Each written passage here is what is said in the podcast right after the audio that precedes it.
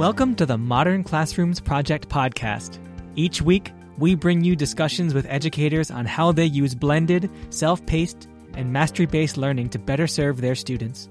We believe teachers learn best from each other, so this is our way of lifting up the voices of leaders and innovators in our community. This is the Modern Classrooms Project podcast.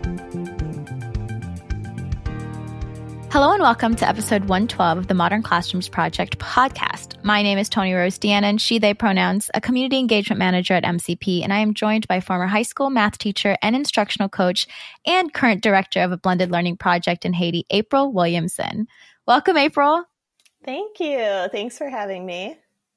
Yeah, it's so exciting to be in this space with you. And thank you so much for saying yes to the podcast. Uh, before we get started, tell me something good right now. Ooh, something good right now. Um, beautiful fall weather in Washington, D.C., where I live. Um, yeah, I love the changing seasons. The the trees are really nice. I got out on my bike um, this weekend and played some soccer, so it was really nice to to be outside enjoying the weather. I am enjoying the colors just turning, right? Mm-hmm. Like it's so mm-hmm. beautiful out here. Um, I'm in Washington State, so we we definitely have all four seasons. I love it when the trees get super red. You know how like some of the trees will be like more of a burnt orange color, but then some will be that really bright red. I think that's the most beautiful thing. Yes, yes, yes. So, um, the universe is just beautiful. And so, thank you for sharing that. Tell us more about who you are and how you started your modern classroom journey. Yeah, I've had um, a pretty meandering trajectory to get to modern classrooms and to get to the place I am in my career, but definitely grateful for all of my varied experiences. Um, so, right out of undergrad, I spent um, almost a year working through AmeriCorps in a public middle school in Madison, Wisconsin. I was doing um, kind of extracurricular programs and some tutoring programs. And I really enjoyed that experience. So that kind of planted the seed in my mind. I think that later led me to become a teacher. Um, right after AmeriCorps, I moved to Senegal with the Peace Corps, spent two years working with schools and health centers in a remote um, area of Senegal, doing environmental health education projects. And then I returned to the States, um, went and did a two year master's program in global affairs. And after my master's degree, moved down to Washington, D.C. to work in international development. Um, I've been in D.C. for almost a decade now. So, after a few years of working in development in DC, I was kind of craving a deeper connection to the city and to the um, to the people here. And I wanted to take advantage of the opportunity to also see the impact of my work on individual people on a daily basis. So I thought about it for about a year and then was like, you know what? I think this is the time to start teaching. It had been something that had been on the back of my mind for many years. And I was like, just jump in and do it. So I did an eight week training with the DC Teaching Fellows program and then immediately started teaching high school algebra in DCPS, which was quite an adventure. Um, I ultimately spent six years as a math teacher and then later as an instructional coach at two different schools in Washington, D.C. The second school I worked at was Washington Leadership Academy, which is a computer science focused charter school with a one to one technology program. Um, and so that's where I came across the Modern Classrooms Project. One of my colleagues at WLA organized a group of us teachers from different content areas to do the summer fellowship a couple years ago. And it was just by far the most useful training I ever did as a teacher. And I was an immediate convert to the model. So I started implementing the modern classrooms model in my own classroom for the last two school years at WLA. And then because I was also an instructional coach, I had the algebra and geometry teams that I was coaching um, use the model.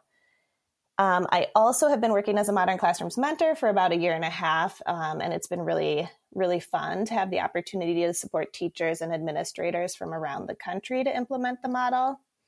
So, um, just in June, I decided to leave the classroom and I recently moved over to Digital Promise, where I'm now directing a blended learning project working with schools in rural and remote areas of Haiti.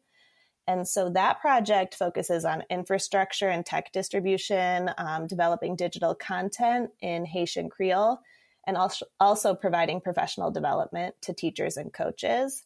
And it's been a really interesting kind of nexus of my past experiences. It's been really fascinating to think through how blended learning could be adapted to a really different context from the ones I'm familiar with in the States.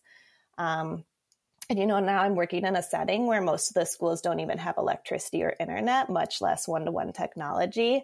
Um, so I think it's going to be a really good challenge to figure out what blended learning can look like in Haiti and how technology can really support students to to learn in an active and engaging way. Wow, that journey just sounds so fascinating, April. Um, and yeah, I would love to have an update on how that goes as far as trying to figure out what blended learning looks like for a school or school district where there's not a lot of uh, like you know there's no electricity like you said no internet one to one all of that so I'm, I'm really interested in the updates that you'll tell me about yes. how this is going. we'll definitely keep you updated.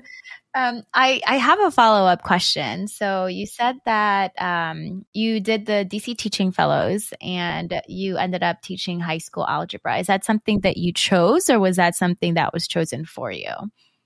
It is something that I chose. Um, high school or secondary math was something that I was interested in. I was open to middle school as well, middle school or high school math, um, which is funny because my undergraduate degree was in art, French, and African studies, and and like I said, my master's was in uh, global affairs. So it doesn't really make that much sense from um, an external perspective. But I had, as a grad student, um, TA'd a statistics and calculus class, and I really enjoyed that.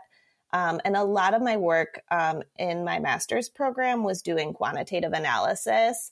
And I just always really loved teaching people math. Like it's a subject that always kind of came naturally naturally to me and that I really enjoyed. Um, and I also think it's a subject where girls aren't always encouraged or supported to thrive. And so I think I felt kind of an emotional connection to um, to teaching math in a way that students really enjoyed you know, taking some of the stigma away from math. When you say you're a math teacher, people are often like, oh, I hated math. Oh, that's the worst subject. And that really breaks my heart because math is such an incredible subject. It has just like infinite applications to the real world. Um, and so, yeah, I think I felt really motivated by the the challenge of making it a subject that that students could love. And then, in terms of age group, I don't know. I really like working with high schoolers because they are kind of mini adults in some ways. You know, they don't always act like adults. Often they act like kids, but it's like you can have real conversations with them. Like some of my students would blow me away with, you know, the thoughts that they would have and um, the ways that they would perceive the world. Um, and I really enjoyed being able to connect with my students on that level. So that's what I really loved about teaching high school. I mean, I feel called out because I am definitely that person that's like, oh, math was the worst for me. it's so sad. It just means that maybe you weren't taught it in in the right way. And I feel like that can travel through like generations too. It's like if students are getting this message from a young age that math isn't fun, math is something to fear, then of course, you know, they're going to experience that and then they might transmit that message to to their own children. So I hope we can break that cycle of hating math soon. Yeah, definitely. I I know it may have something probably to do with the whole societal expectations of Asians being good at math, you know? Mm-hmm. And so I just really wanted to deviate from that. Like all of my siblings are amazing at numbers and I just like decided to hate numbers. That's so, so interesting. Uh, yeah, yeah, yeah. I mean, it makes sense. It does take all sorts in this world. So, you know, you can love what you love, but you don't have to hate mm-hmm. math in the process. yeah, I understand the importance of math and numbers and all of that. And so I think um, kudos to you because I also would not teach high school students, although I have before. Uh, it's not my cup of tea. so, Um, okay, so I know that we're talking about adult collaboration for this episode, but I really wanted to highlight your classroom specifically. So I've always heard great things about you from Debbie, who is our director of virtual mentorship here at Modern Classroom. And I was so excited to be able to witness your magic in person. So you were so intentional with how you had students collaborate. Can you tell us more about your thought process and how you got high school students to collaborate with each other? Yeah, absolutely. Thank you so much for saying that. Um, it was something that I really focused on. So the fact that you were able to see that when you came into my classroom really means a lot. I also want to acknowledge the role that my students played in building that culture of collaboration. Um, I just feel so lucky. My students are amazing. Um, and I created systems to support them to collaborate, but they had to be also willing to come on that journey with me, and they were. Um, and I so I think that's what allowed us to be successful as a learning community, um, not as like one teacher and a whole bunch of students. Um, so my students really were willing to support each other and hold each other accountable, and they also were vocal with input about how they thought our classes should run. Um, and I think that was really instrumental in building a really good culture. But, you know, with ninth graders, they don't always automatically work together in constructive and productive ways. So there were definitely things that I tried to do with them um, to make sure that collaboration was happening effectively. Um, so, one of those things was that I tried to kind of appeal to the better angels of my students' nature and just made encouragement and support and positivity the default in our classroom from day one. Um, I think I know as a learner that it feels good to know that you have the support that you need to master something you're struggling with. And it also inherently feels good to help people. So, knowing that, knowing that my students could have these positive associations with collaboration, I just tried to kind of capitalize on that and create opportunities for them to experience those positive feelings early and often. I found, especially with the modern classrooms model, that students might have been a little bit skeptical at first or a little bit resistant but as soon as they could have an early win with the model, they were much more willing to, you know, take the risk to remaster something in the future. So I tried to kind of gently push them outside their comfort zone from the beginning to create this kind of virtuous cycle. I really saw with my students that once they started to see success, it kind of bred more success as a teacher, I really felt it was important to model the dispositions that I wanted to see in my students. Um, so I tried to always speak in an encouraging manner, um, talk about the value of effort and perseverance. Um, and it's it's not about learning something on a certain time in a certain time frame it's about ultimately getting there you know it doesn't matter if it took you a little bit longer than someone else um, I also like to respect my students' autonomy a lot and give them a pretty good amount of freedom to choose who they were collaborating with and when. You know, within reason, there were times when I had to intervene and say, hey, are you too sure you're really the best people to collaborate together because you spent all class yesterday talking about other things? Um, but like I was saying earlier, like one of the joys of working with high schoolers is they really are starting to mature and they can be self reflective. And if you give them the opportunity to stop and reflect, oftentimes they will, they'll identify for themselves that what they're, the choice they're making maybe isn't the best one. Um, I used a lot of routines also to support collaboration. So I was big into daily shout outs. I would name specific collaboration practices that I saw and appreciated in my students, and eventually had my students start to name and recognize those practices in each other and in themselves. I was big on letting people shout themselves out if they felt like they were a great, you know, peer support one day. Like, yeah, let's shout it out. Let's celebrate that. I also had my students practice collaboration in low stakes ways. So we would sometimes start class with just logic puzzles or some team games. And then I talked a lot with my students about the why and how of collaboration to make sure that they understood that what we were doing was grounded in purpose. We weren't just working together to work together we were working together for a reason. We were working together so that, you know, they didn't always have to come to me with a question. And when I was busy, someone else could support them. And we were working together because a really good way to internalize something that we've learned and push our thinking even even further is through teaching other people. So, anytime I saw a collaboration practice that wasn't particularly effective in my class, I would try to take that as an opportunity to have a, a teachable moment and kind of pause and reflect with my students about what was going on and, and what we could do better um, as a learning community. I think there are some really great takeaways from what you just said, April, especially with students having the, auto- the autonomy to make those decisions, right? Even though, uh, well, they are high school students, so they're a little bit older, but this goes along really well with elementary and middle school learners as well, which I think is really important for our listeners to, to hear.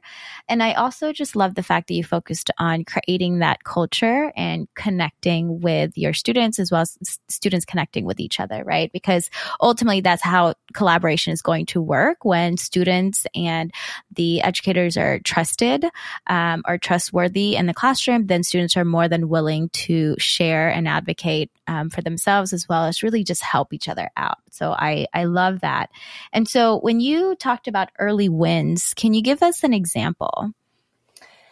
Yeah um I think like an example of that would be, you know, you're rolling out your first modern classrooms unit and it's past the soft deadline for lesson one. Maybe it's even past the soft deadline for lesson two. So say, say on pace is lesson three and you have a student who's still on lesson one. Maybe they were absent or maybe they're just struggling with the content of lesson one and maybe they're starting to feel kind of defeated. They see on the tracker that they're off pace and that their peers are moving ahead. Um, I tried to I don't want to say forced because you know you can't force someone to do anything, but to the extent that I could, it was basically just like no, you're not going to allow yourself to fail. Like at that point in time when sometimes you'll you'll sense that a student's about to shut down or give up and they'll be like I can't do this. This is too hard. I'm too far behind. I would, you know, sit down with that that student one on one and be like we are getting through this lesson. Like you are going to understand this and you're going to demonstrate your mastery. Um, and, and like, I'm not going to let you fail.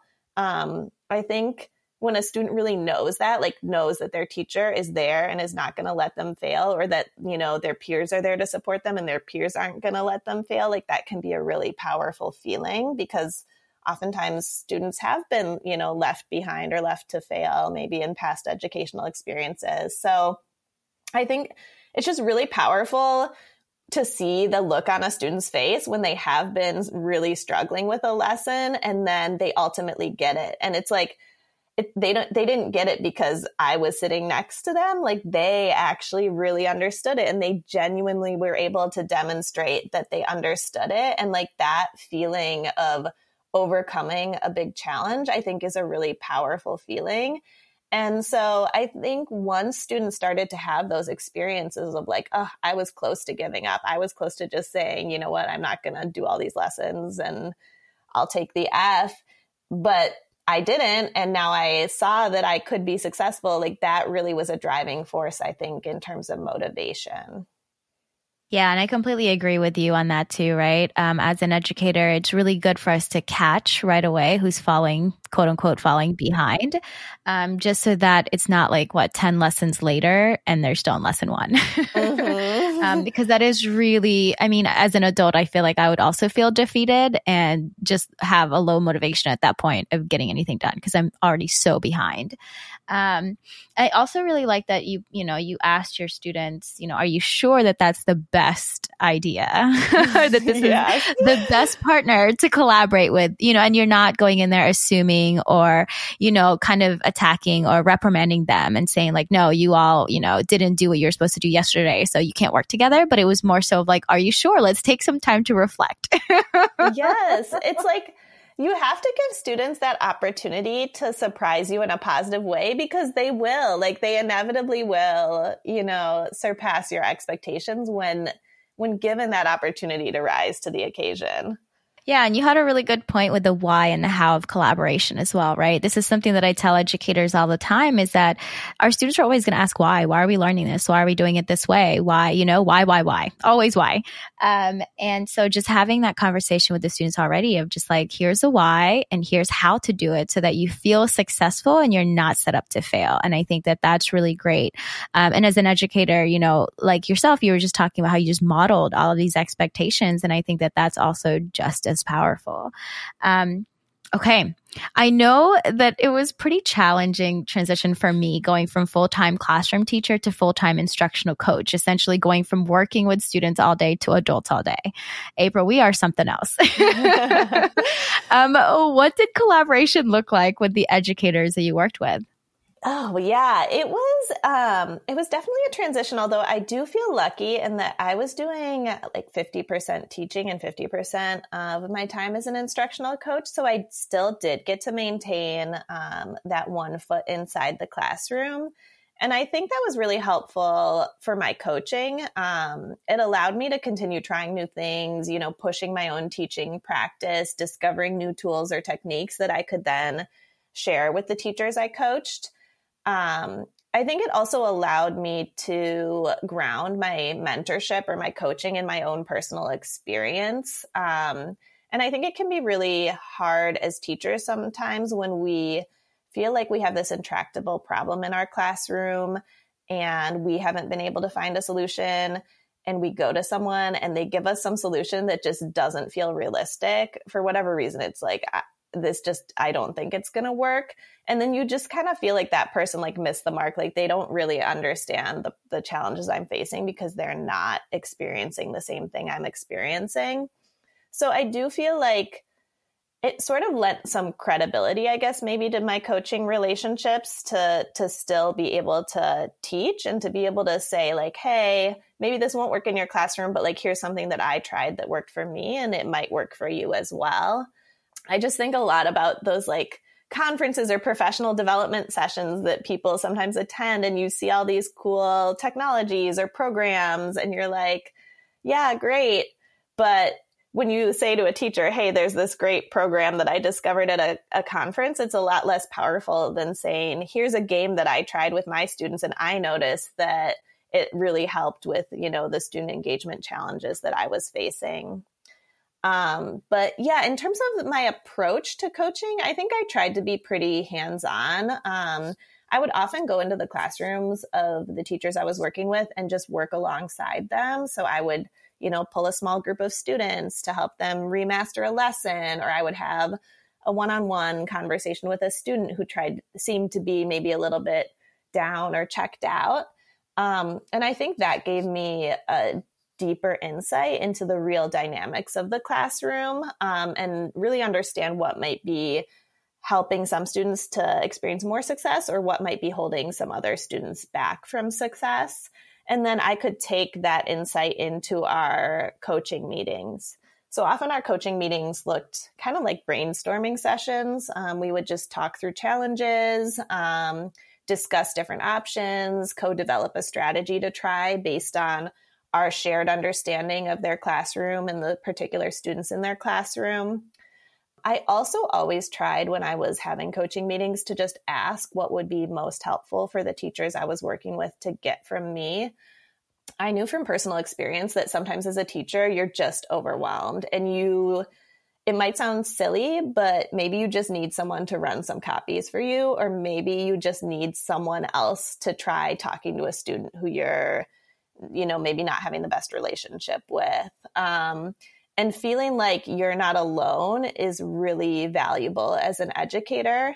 So I wanted the teachers I worked with to know that they could ask for what they needed without fear or embarrassment, without feeling like, I'm a failure because, you know, I've tried 10 different things to to reach this student and none of them have worked.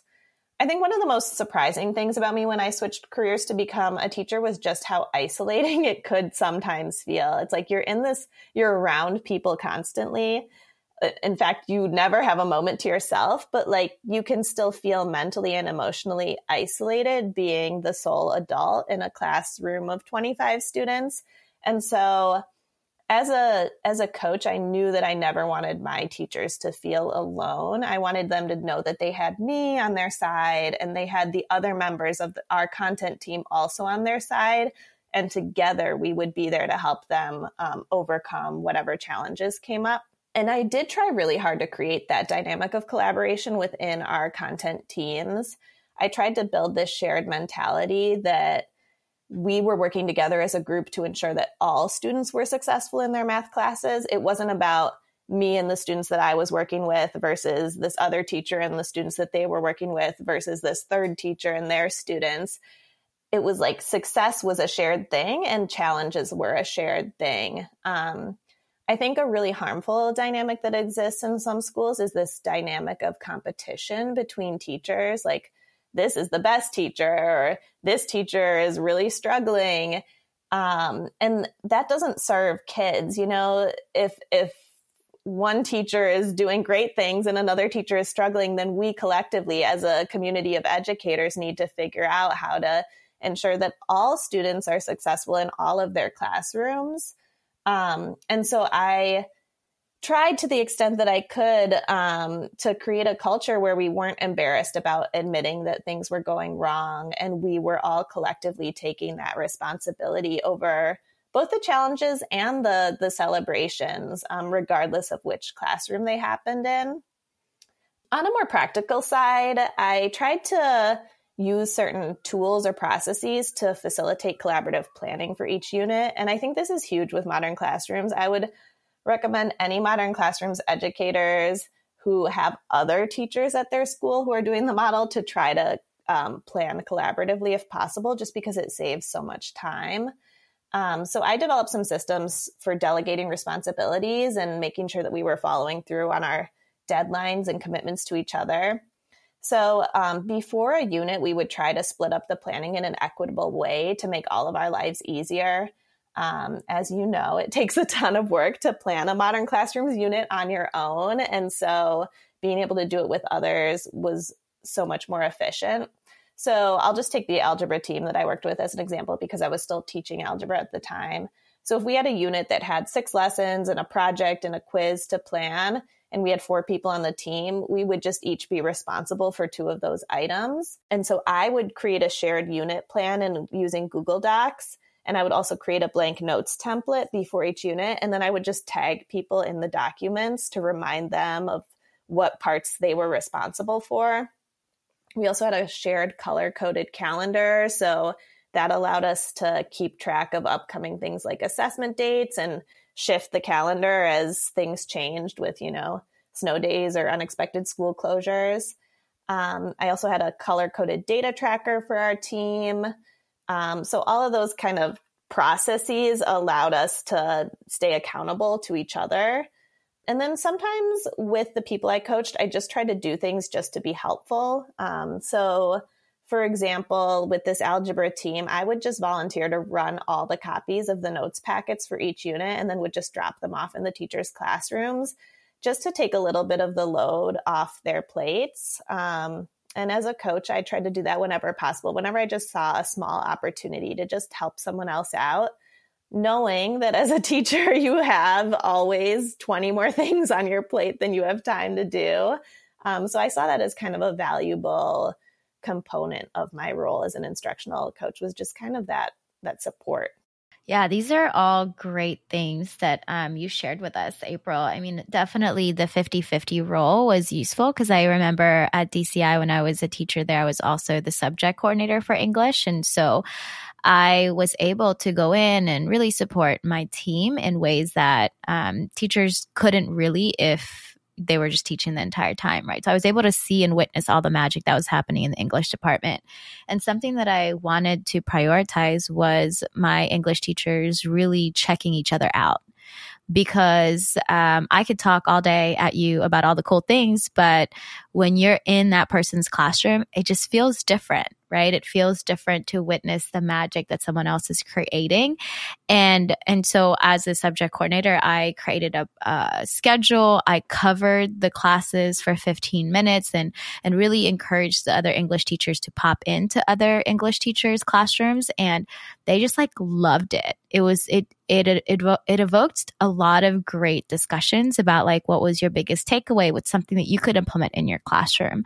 Um, and it was like just the best professional development learning and and they were collaborating without even really knowing it right? And so i think again being really intentional with how we share our responsibilities. I know that I worked with three other English teachers and we really did divide up everything just so that, you know, we had a work life balance because that's something that we struggle with as educators. And also another thing too is that we really looked at our strengths and weaknesses as a team. And so like, uh, one of my uh, co or one of my English teachers uh, was a writer, and so with the writing units, we always just kind of um, went to her about like planning it out and you know figuring out what the process is going to look like for students, and, and so we really played on each other's strengths and weaknesses, and and I really really enjoyed that part about collaboration. And so, you know, I was recently at a school district and I saw that a couple of teachers who teach the same grade, same content, um, they were trying to implement the model um, by themselves. And like you said, it's very isolating, which is so true. Teaching is pretty isolating. We have to be, again, super intentional with like reaching out to people and creating community so it doesn't seem so isolating. And I was just thinking in my head, like, oh my gosh, like, can't you like i just feel like in my head, you could just save so much time collaborating with other people um, because you know you teach the same content you teach the same grade and i think having more uh, having more than one head is much better than just like being by yourself right? And so you get to have all these cool ideas and really become a thought partner for other people and i think that's always what i push for is that um, I'm a thought partner. Like, let's talk about it. Let's brainstorm all the ideas. Let's talk about all the challenges and and the wins and all of that good stuff. And and something too that resonated with me that just like I just had a quick like flashback. Um, when you said the competition that happens in schools, right? I definitely was that teacher, April, that was like, well, that my students don't act like that in my classes, you know, and and that's not really that's not great. Um, and so when you'd voice that, I've never actually like thought about that, but I, you know, in my head, I was so proud, you know, like, oh, my students don't act like that in my classes. And it's like, okay, but how are you helping others? um, so thank you for that. And just, you know, being able to create a space where there's no shame. If something is not working, if you're having, you know, struggles and challenges and implementing the model really, or just with anything with teaching, there should be no shame with asking for help. Mm-hmm. And shame is such a powerful feeling. Like, I remember when I started teaching, like I had just these unreasonable expectations of myself. Like I was striving for perfection. And first of all, you as a teacher, you just have to let go of that. Like you're working with humans and not just humans, like children, like developing humans. Of course, your classroom is not going to look like this idealized vision that you have all day every day but I think I just felt so much shame at the beginning around admitting that, like admitting that I couldn't control it all and I couldn't make my classroom look exactly how I wanted it to look and I couldn't make my students act a certain way. Um, and I think getting over that was really critical in terms of my my growth as an educator. Um, but one other thing that you that you talked about that I, you know, hadn't brought up, but that I loved was the power of observation. Like I feel like I've learned the most as an educator just by watching people who do things differently or are better at things than me. Um, that's like personally my favorite way to learn. And so I love that you set up that system for your teachers to be able to see other people. Because with our schedules, it's hard. It's hard to find time in the day to go into other people's classes. And I think that is one of the best ways to learn. Yeah. And I mean, I definitely had to push for my team to go, right? Like I looked at all their, like logistically, it was a nightmare and I had to figure it out on my own. But at the same time, it was a priority because I was seeing really great things that I was bringing back in my classes that I wanted everyone else to see. And so I looked at everyone's schedule. I looked at my own schedule so that I can pop in for those 15 minutes and cover their classes so they can just go and check out each other's classes. And again, like it's not one of those things where um, I, I just asked them like, Hey, do you want to go and observe? And they were all pretty like excited about it. And then I was like, okay, well, you decide when you're going to do that and it didn't happen. so it, for me as like the subject coordinator, I realized that I have to make those decisions because again, as teachers, we make 20 million thousand decisions mm-hmm. a day, mm-hmm. right? Like just so many decisions that to have one more added on your plate wasn't gonna, it wasn't gonna help. And so I really had to make that decision for them and I created a schedule.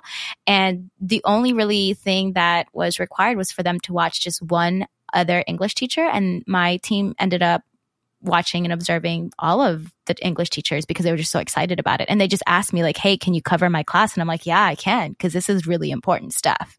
Um, and I know even in our community now, April, you know, a, a modern classroom is really difficult to catch on video.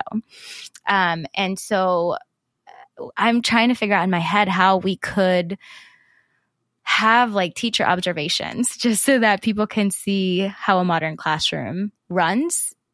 I'm still trying to play around with how that's supposed to look, but um but yeah, these are just great conversations and great talking points as well. And so, uh, so April, how do you ensure that educators feel heard and valued and that there is meaningful collaboration rather than mandated collaboration? Because I remember as an educator, I just hated this like mandated collaborative tasks that I had to do because it just didn't make any sense.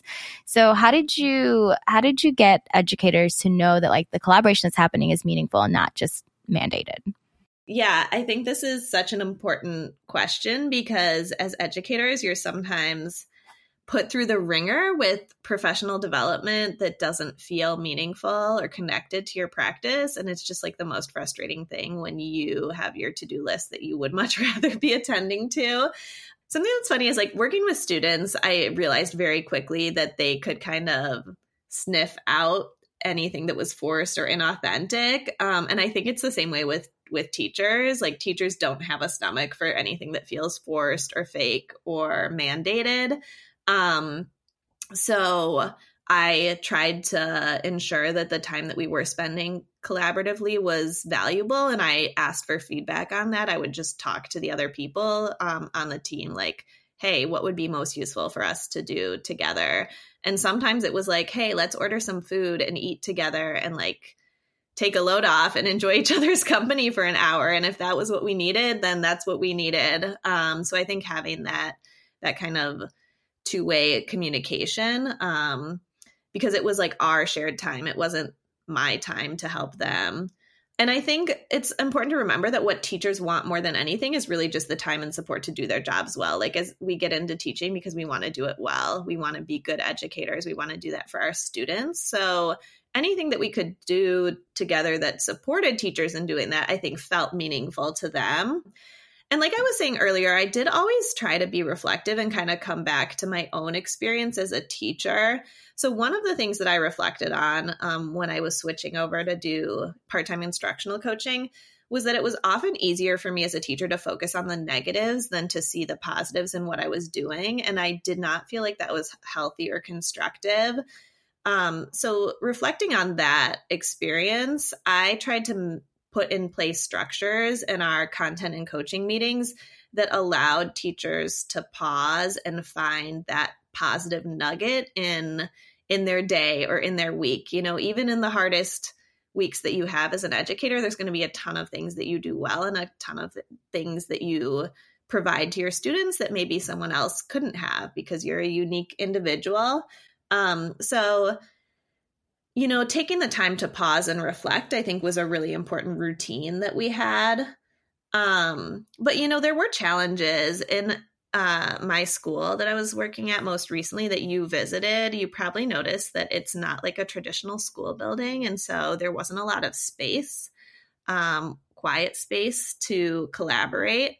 And it was hard sometimes to be present in those conversations when there were a lot of other things going on around us. So, for example, we would meet in the cafeteria and sometimes there would be students who wandered into the cafeteria and weren't supposed to be there and it was always that question of like do I see something, say something? Like, do I intervene and send the student back to class, which might derail this really valuable conversation that we're having?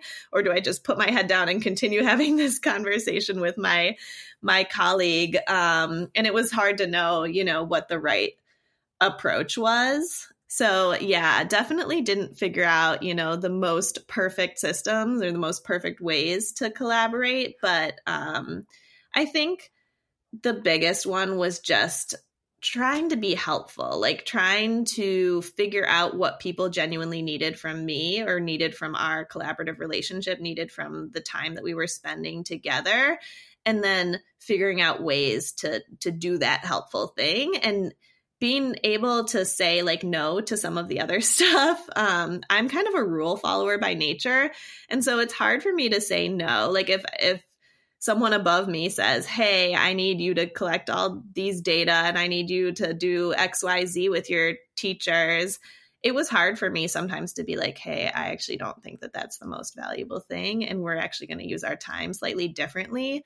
Um but I think it was important sometimes to be willing to um you know take our take our collaborative time in a slightly different direction than what was being mandated of us. And i just had to remember that like ultimately it's about the students. And the more that i can do to genuinely support teachers the happier they will be the happier their students will be the better you know educational experience their students will have. So it's it's not really about like me and being good at my job from an outsider's perspective or from an administrator's perspective. It's about me really helping the teacher who I'm there to help. I mean, like you said it, right? Teachers are overwhelmed. Um, I mean, that's just the nature of it, unfortunately. And so, you know, when you mentioned realistic solutions to some challenges that educators have, it's really important to listen to our educators and then provide that space to create solutions and also time to create those solutions. Um, I know something that, huge that I've learned from Modern Classroom and really being an instructional coach was that if we're trying to implement something new, if we want our educators to implement something new, we have to give them that time and support to be able to implement it the best way possible. Because again, it's not one of those things where we're like, okay, here's this big new thing, have fun, and then like trust your teachers to do it. Like we, we are just like our students. We need the guidance, we need the support, and we need the time to actually do what it is that the schools are asking us to do, right? And so I think that that's really important to keep in mind as well as like okay what is what is the most effective way right now what is the most relevant to our educators and if we do want them to implement something how are we creating those guidelines to support and providing them time to really do this because again, like we're tired, we're overwhelmed. And um, if you want us to do something, like provide us that time and space to do it. Mm-hmm. Yeah, there's plenty of like PDs that I've gone to where it's like I've seen things that theoretically could be useful for my classroom, but I just have this like gut level reaction where I'm like, I'm not doing this. It's like I'm at capacity, it's not happening. Like, no, I can't even think about how this might look in my classroom like I'm not even there mentally right now. yeah. And I mean, even like being completely honest too is like, oh, well, yeah, I'm going to sit here and pretend that I'm listening, but I know that this is an initiative that's not going to be brought up ever again. So I'm not even going to do it. And so it's like one of those things where it's like, okay, so now like, cause I was that teacher, um, definitely just having those conversations, definitely continuing to check in with teachers and again, providing those supports so that they can implement something that the school is mandating for them to complete or implement in their classrooms. Right. And so, and then also providing that space to talk about it. have conversations about how this could look in your classroom and not just being talked at the entire time. So, um, Great. Okay. So, listeners, we're going to take a quick break for announcements. And we come back, we'll talk a little bit more about adult collaboration with April. Hey everyone, here are more weekly announcements. If you want to continue learning with us, check out the webinars that we offer for free at modernclassrooms.org slash webinars. We also have our Twitter chat on the first Wednesday of each month at 7 p.m. Eastern Time, and next week we'll be talking about experiential learning. Follow us at Modern Class Proj. Hope you all can join us. All right. And so now we're back with April. So, April, with this new model of blended learning, self paced structure, and mastery based learning, how did you support educators who are either hesitant or excited about the MCP model? Great question. Um, I think more of my the teachers I worked with were excited and so I think that's a much easier question to answer because when someone's enthusiastic about something new it's like yeah let's do it let's try this thing like jump in um, but I definitely had um, a couple that were more hesitant, and I think that is definitely the bigger challenge. Um, so, two years ago, I decided that I wanted to use the model with our algebra team. Um, and one thing that I did that I think was helpful was I planned out the entire first unit as an example. And I think that was helpful for a couple reasons. One, like we were talking about earlier, the teachers could see what it would look like in practice. So it wasn't just this theoretical model. It was like, oh, here's what lesson one could look like. Here's an extension activity. You know, here's how we um, use lesson classifications. Like all of that was right there and they could see it concretely. Um, but more importantly, I think I took some of that beginning of the year planning stress off the teachers' plates so that they actually did have that time and mental space to just absorb the model and think about what it could look like in their classroom before they were being required to jump into the planning.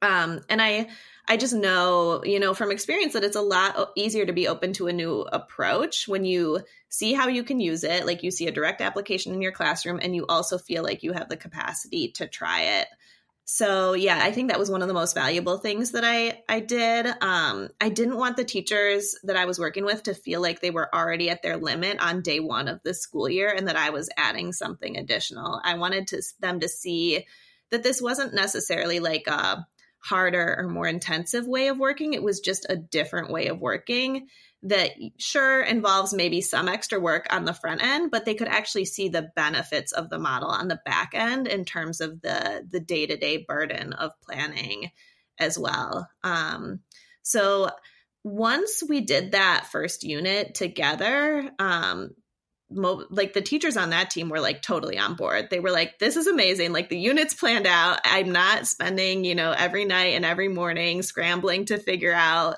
what my the next day in my class is going to look like. Um, so yeah, definitely like helping people to see how something can work for them and can ultimately benefit for them, I think is huge in terms of um, getting people on board who might be initially hesitant. Yeah, and you definitely gave that support, right? You like really thought about like what would be the most useful thing for our educators right now and how can I alleviate stress and not add on stress. So um, I appreciate you sharing that. And so for school leaders out here who are struggling with getting educators to collaborate, what are one to two tips or strategies that you can give them? And I know throughout the recording we've been talking about some strategies, um, but specifically for school leaders, what would you what would you say? Yeah, I think you know I think the two things I would say kind of come back to some themes that we've touched on, but I definitely want to underline it. I think when people are hesitant to collaborate there's a reason behind it. It's it's the same with our students. It's like when you see a behavior like what's the why behind it? Um and so same with adults like try to understand the root of people's hesitancy by asking them and then working with them to address their specific concern um, so I think that there are some reasons, some very valid reasons that people might be, you know, hesitant to collaborate. Like maybe they have always been that person in their life who on group projects got stuck doing 95% of the work and they don't want that to be their life anymore. Maybe they're really comfortable in the planning routines and systems that they've set for themselves and they're concerned about this collaboration time like interrupting their flow or wasting their time. Or maybe they're really intimidated. Like maybe they're um new teacher and they're really intimidated by um, working with other more experienced teachers or maybe they feel like they're in some unique position with their group of students and the things that help other people aren't necessarily going to work for them.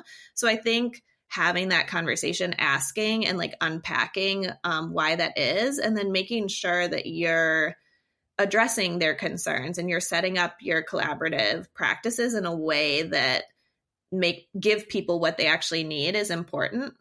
And then the second thing I would say, and you actually brought this up earlier, and I think it's so important, is playing to people's strengths. and allowing the adults you're working with to give input into what what piece of the puzzle they take responsibility for.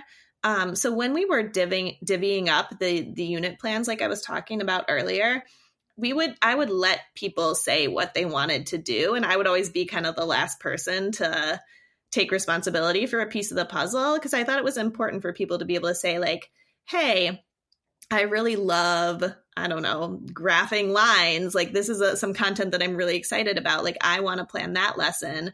Or alternatively, sometimes people would say, hey, like I'm not as comfortable creating projects um, with project based learning. And like I want to take on that piece this time because it's an area that I want to grow in.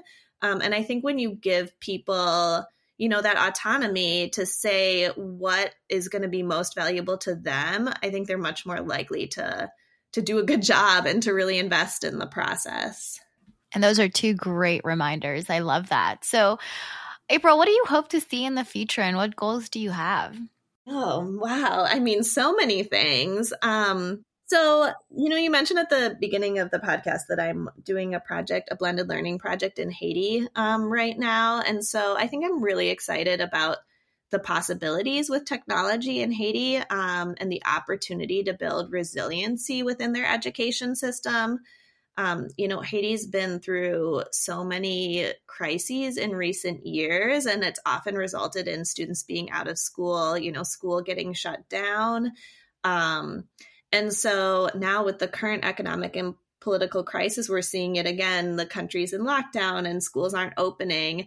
And every time that these you know ruptures happen the gap widens between students who have access to internet and have access to learning technologies and those who don't um, so I think I'm really excited about the opportunity to try to be part of the solution there and ensure that all students have access to learning um, and like high quality learning, engaging learning, active learning. Um, and then everywhere, I would hope to see schools where students have a love of learning. I think as humans, we're so naturally curious. Like we want to learn, we want to figure things out. And it's sometimes sad to me to realize how our traditional educational models have squashed that natural curiosity and that natural thirst for knowledge in so many students. So in terms of like a large scale shift in in education, I would love to see schools where students are laughing and you know squealing with joy and and just like loving the experience of being being with their peers and learning together and being with their teachers and learning together. That's that's the vision that i have for our future and I just had the best vision in my head of you talking about students, you know, squealing with joy. I, I like visited a kindergarten uh, classroom and they were just so excited, you know, so excited to be there. And I'm like, oh my gosh, how can we emulate that in, in secondary schools? Because I think, again, like you said, the traditional way has just really squashed our love of learning. And because of like compliance or whatever other things. And so I really, really love that vision, April. Thank you for sharing. And so, how can our listeners connect with you? Yeah, I would love to connect with the listeners. I am pretty old school, so all of my social media is private, but I am on LinkedIn. um, so yeah, if people search me on LinkedIn, I think it's like linkedin.com slash April dash M dash Williamson, or you can just look for April Williamson associated with modern classrooms and, and find me there. And I would love to to chat with people. Yes, because I can't be the only person learning from you, April. I feel like I have to share you with everyone else. so sweet. um, well, thank you so much, April. I love, love, love learning from your expertise and perspective. I feel like every time I'm in the same space as you, I just become a much better person. So thank you for that. Well, the same goes for you. Listeners, remember you can always email us at podcast at modernclassrooms.org and you can find the show notes for this episode at podcast at modernclassrooms.org slash 112. We'll have this episode's recap and transcript uploaded to the Modern Classrooms blog on Friday, so be sure to check there or check back in the show notes for this episode if you'd like to access those. Thank you all for listening. Have a great week, and we'll be back next Sunday. Thank you so much for listening. You can find links to topics and tools we discussed in our show notes for this episode. And remember, you can learn more about our work at www.modernclassrooms.org, and you can learn the essentials of our model through our free course at learn.modernclassrooms.org. You can follow us on Twitter, Facebook, and Instagram at Modern Class Proj. That's P R O J. We are so appreciative of all you do for students and schools. Have a great week, and we'll be back next Sunday with another episode of the Modern Classrooms Project podcast.